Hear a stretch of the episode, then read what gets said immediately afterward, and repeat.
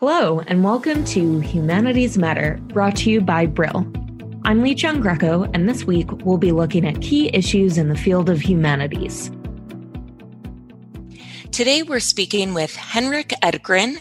He's associate professor at the University of Uppsala, Sweden, and Merethe Roos, professor of history at the University of Southeastern Norway.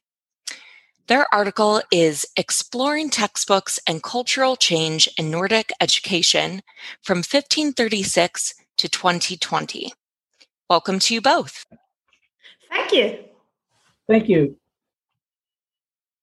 And we have three other editors that contributed to this piece as well, if you'd like to introduce them. Yes, I could do that. Um, it's Kjell Lars Berge, who is a professor at the University of Oslo in Norway. And it's Christina Mathisen, who's an associate professor at Copenhagen University in Denmark. And it's Pirjo Hiidenmaa, who is a professor at Helsinki University in Finland.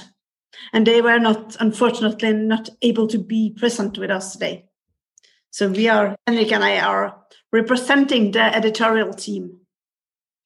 Well, excited to still have the conversation today with the two of you. Uh, first off, tell us what's the aim of this volume? Why did you track the history of textbooks all the way back to the 16th century for this piece? Well, I could I could start. Uh, as you said, the overall objective of the book is to highlight in Sweden, Denmark, Norway, and Finland how textbooks reflect national, cultural, politics, and legislation from the 16th century up until today. And and you know why we, we start so early as the, the 16th century is, is due to the, the introduction of the, the Reformation, not only in the Nordic countries countries but, but all over Europe. And this had a major significance for not only for for how the church and religion was organized, but also for, for how, how education was organized in, in different perspectives. Mm, yeah, I can I can continue with uh, with some some comments on that, and it's perfectly right what, what uh, Henrik is uh, saying. But it's also important to to uh, take notice that the Nordic countries are very often mentioned together, and um, we are kind of tracing their common roots back to the Reformation because the Reformation in the Nordic countries took on a on a different color or a different um, or different aspects in the Nordic countries than in rest of Europe. So um, our aim is to to to to to trace a line from the Reformation and up to today. And it's of course the Reformation and the Church is has uh, have a, a great significance in this history.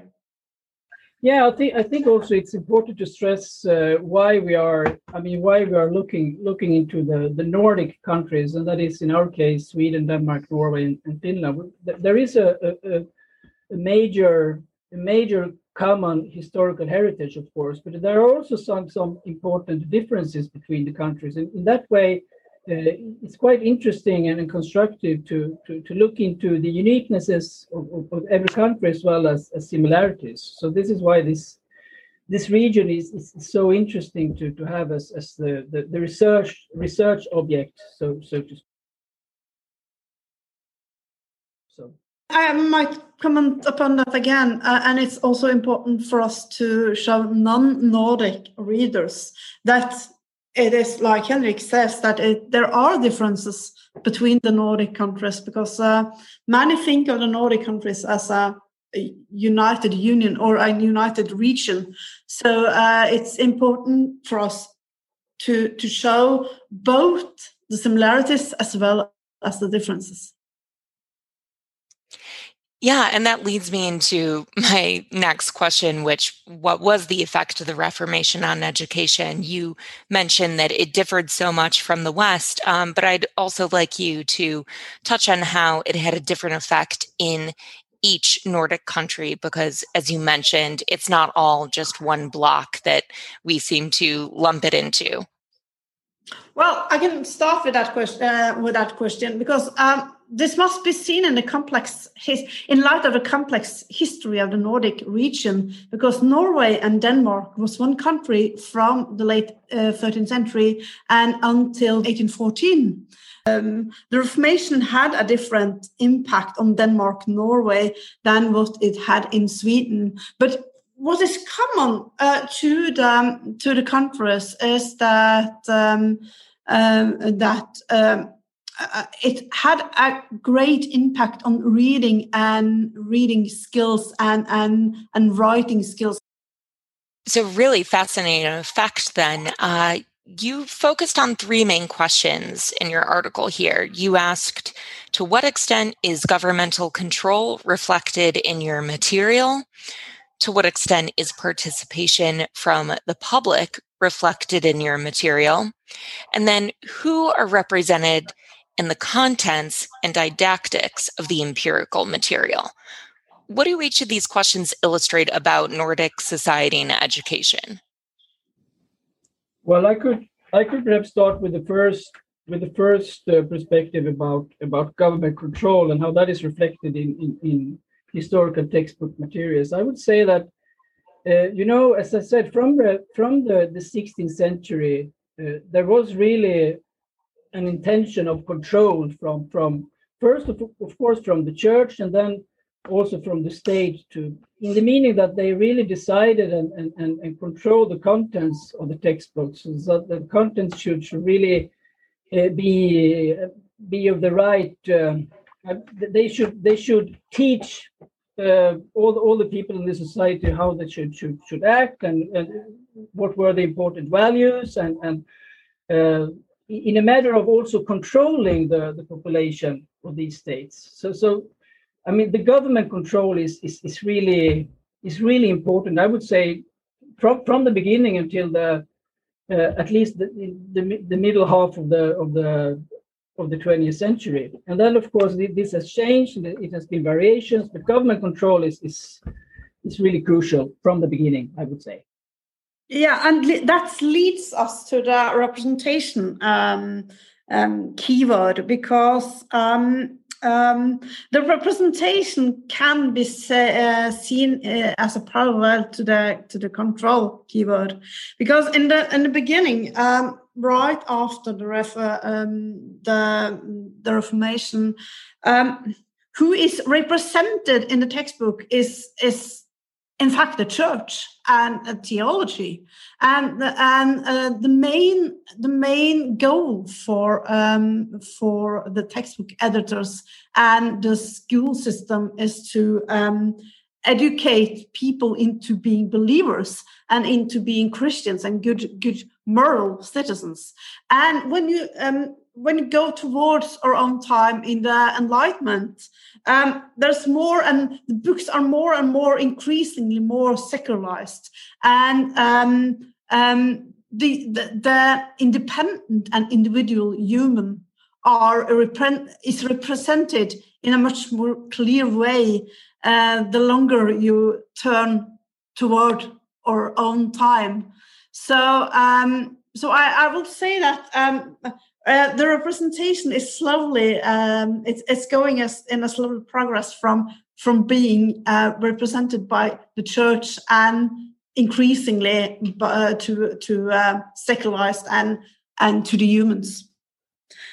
Yeah, and I, I, would like I would like to add there that Merethe is of course totally right when, when she's stressing the importance of the church uh, in, in the 16th, 17th, 8th, and 18th century. And it's also important to, to say that in the in the 19th century, especially from especially from the 1850s, the, the state, uh, I mean, mm. the state of Sweden, the state of state of, of, Denmark, the state of so on and so forth, they got more involved in, in not only in in, in, in, in textbooks, but in, in, in, in financing and in organizing schools, and, in, and they, the states got also more involved in, in you know, taking control of, over the whole society. So, so the state involved itself uh, in many other areas as well. And you can see this also when we look into the when we look into the textbooks and how the state uh, progressively is, is more and more interested in, in, in, in, so to speak, governing the, the, the contents of the of the books and financing the contents of the books and, and paying authors to write these these, these textbooks, uh, which were spread all over the all over the countries to, to all pupils uh, going in the, in the elementary schools and so on and so forth. So, so the state really put, put enormous resources in, in, in, in writing these and mm. publishing and financing these textbooks. And this, this is this is a, an important shift compared to how it was before that, I would say.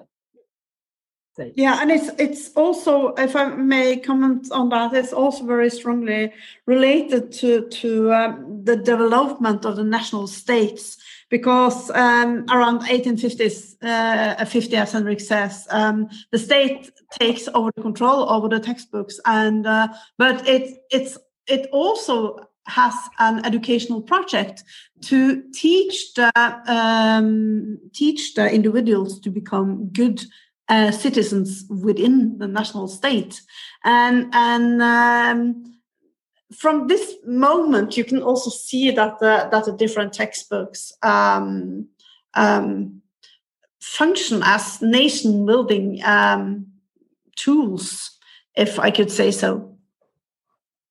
Yeah, and it, to put it to put it simply, you could say that uh, in the 19th century there is a shift from if you look in if you look in a general way of the content on the contents of the textbooks. You can see that in the beginning of the 19th century, there is this old tradition of of of, of uh, teaching subjects who, sh- who really should be having focus just to obey authorities, obey the king, obey the church, obey God, obey God, and so on and so forth. But uh, the longer we come into the into the 19th century, there, there is more of a teaching of, of citizens with with with you know. Mm more more um, more of a national way of looking into things. So they should be more scholarized in in, in how to to live in a uh, in a constitutional society. Uh, they should be more taking more responsibility over over their lives. It was more of a kind of individual individualistic view of uh, of the person. So so I mean th- this is a major historical changed in the, I mean, all over the all over Europe in the in the 19th century. But it, it's interesting that you can also see this uh, noted in, in, in, the contents of, of the textbook during this uh, during these hundred hundred years, I would say. Hmm. You mentioned those different shifts. You have the shift during the Enlightenment when uh, textbooks became more secular, and then you have that shift again in the 1850s when you said that government uh, gained control over textbooks more. I'm wondering, though, again, as you noted before, uh, Nordic countries are not this one block. So I'm wondering how each of those shifts played out differently in each country, if you can touch on that at all. Uh, I would say that that if you, if you look into this aspect, if you look into how the how the state took more responsibility and how the state was, more involved in, in, in schools and in, in, in, textbooks and in the contents of textbooks, I would say it's it's it's quite similar in the Nordic countries as well as as in other European countries in the same time. If you look at what happened in, in in Prussia. Uh, I mean, if you look at what happened in France, if you look at what happened in, in, in, in the UK, you have the same kind of UK was a little, little bit later, but but anyhow, you see the same kind of development. So this is this is really, I mean, this shift from from the second half of the 19th century, where the uh, the, the state got more involved in, in, in school systems and, and, took more responsibility. I would say this is a very interesting and, and, and international uh, Yeah, I totally agree with Henrik on this uh, topic, and I think that these changes must be seen in an international context, and uh,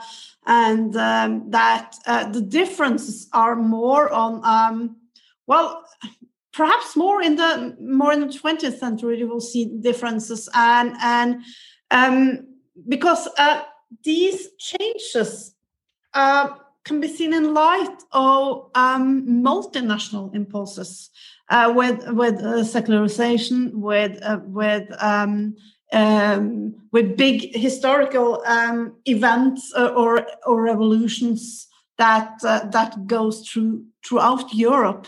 So I think that uh, Henrik is perfectly right in mentioning that, or in, in saying that this is um this is an, an incident or this is a fact that we don't see much differences between the between the Nordic countries. It's it can really be seen in the context of international impulses.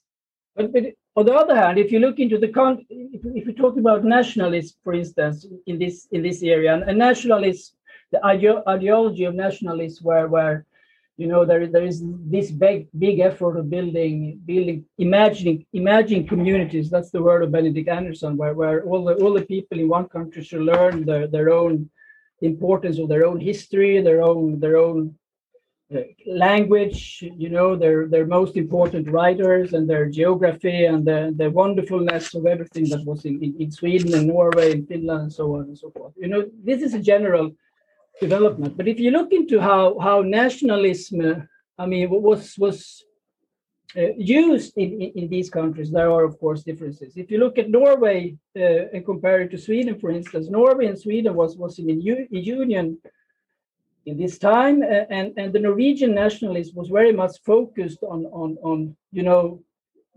To, to make Norway to become an independent country, an independent state, uh, so in that sense, the liberals, the liberal parties in Norway, they they, they use nationalism as, as a tool to uh, to, uh, to have arguments to, to getting rid of the, the, the union with Sweden. In Sweden, on the other hand, national, nationalism was used in a more conservative way, where, where the aim was to, so to speak, keep Norway in the in the union. So so here we have, of course, major major differences in how how nationalism was used and the contents of nationalism between between the different countries. And in, in Denmark, on the other hand, we have the uh, kind of uh, classical and conflict with with the southern states of Denmark, with Schleswig and Holstein, where is, there is this conflict between kind of German influence nationalists from, from Prussia uh, conflicting with, with the da- Danish nationalists. So, so, so here we have of course, differences as well. But, but in general, I mean, the overall uh, development was was was very similar in, in the Nordic countries. I would say. I just want to say that um, the differences should be seen in the context of the of the history of the countries and um, and um, um because there has been a tension between the Nordic countries regarding uh, political history and um, uh, as uh, Henrik also mentions um, Denmark and Schleswig-Holstein, and uh, and the, and the union between Norway and Sweden, which lasted from 1814 to 1905, and and so there are differences, but but in the way you asked about, the similarities are stronger than the differences. And that all really answers my last question, uh, which was, you know, talking about the growth of nationalism in the 19th and early 20th century and how that was reflected in textbooks. I am curious, though, the way that you describe nationalism as reflected in the textbooks, it seems uh, more positive. It seems like learning authors and and sort of taking pride in one's country versus uh, the more negative connotations that we now associate with nationalism. Uh, so I'm wondering if you can talk about that at all. Were there other shades to this sort of nationalism that was coming up? No, it's a very important question. Of course, in, in in many perspectives there was there was this this this positive way of of describing the i mean the your own culture your own language your your uh, the wonderful history with with with the, the heroic kings and adventurers and and great authors and so on and so forth. But this this i mean in in in these countries there there were also other other ethnic groups that were not really included in this this nationalistic narrative, so to speak. For instance, mm. in, in, in, both Sweden and Norway, we have the, uh, I mean, the indigenous people living in the north called the, the Sami, Sami people. They were not included in this, this uh, construction of the imagined community of the Swedish and Norwegian nation at all. So, so yes, obviously there, there was this, uh, as we see today, it was so, some groups were, of course, uh, included, but other groups, ethnic groups, were not included. And, and uh, I mean, so, so, here we have the same kind of kind of uh, uh contents of, of, of, the nationalism as, as as as we have today. I think there is a very thin line between uh, the negative and the positive uh, side because uh, on the positive side, um, the nationalistic uh, aspect tries to include or to, to strengthen the national feeling, but at the same time, this strengthening of national feeling involves or includes that some of, of the nation's group, like the indigenous, um, like the Sami population, uh, is not uh, included in in in this in this um, in this concept at all. So I think I think that the the very thin line between the positive and the negative uh, side should be underlined here. I think it's also important to remember how how nationalism, not only in the Nordic countries but, but everywhere, as perhaps they also in, in many many countries of the world were used as a way of building loyal, loyalties to the, I mean to the to the power. So this was a way of of uh, uh, saying to the people living in the state that we have many things in common. We, we have a proud history. We have a wonderful language. Uh, and you are included in that. And this means also that you have to be loyal to, to, to I mean, to the government and to the people who are, who are governing the country. So, you have this this aspect of power uh, uh, of the nationalism and how it was used, uh, not at least how it was used, that is, that is, that is very crucial and important to remember when we when we are discussing I mean, the major, in, the huge impact of nationalism in, during mm. during this time of, of, of European and, and, and, especially European history, I would say, in the second half yeah. of, the, of the 19th century. Henrik and Merita, thank you so much for joining us today. Thank you. Thank you. It's been a pleasure. Henrik Edgren, he's associate professor at the University of Uppsala, Sweden, and Merita Roos, she's professor of history at the University of Southeastern Norway. Their article is Exploring Textbooks and Cultural Exchange in Nordic Education from 1536 to 2020. You are listening to the Humanities Matter podcast. You can find more podcast episodes on Apple Podcast, Spotify, and Google Podcast.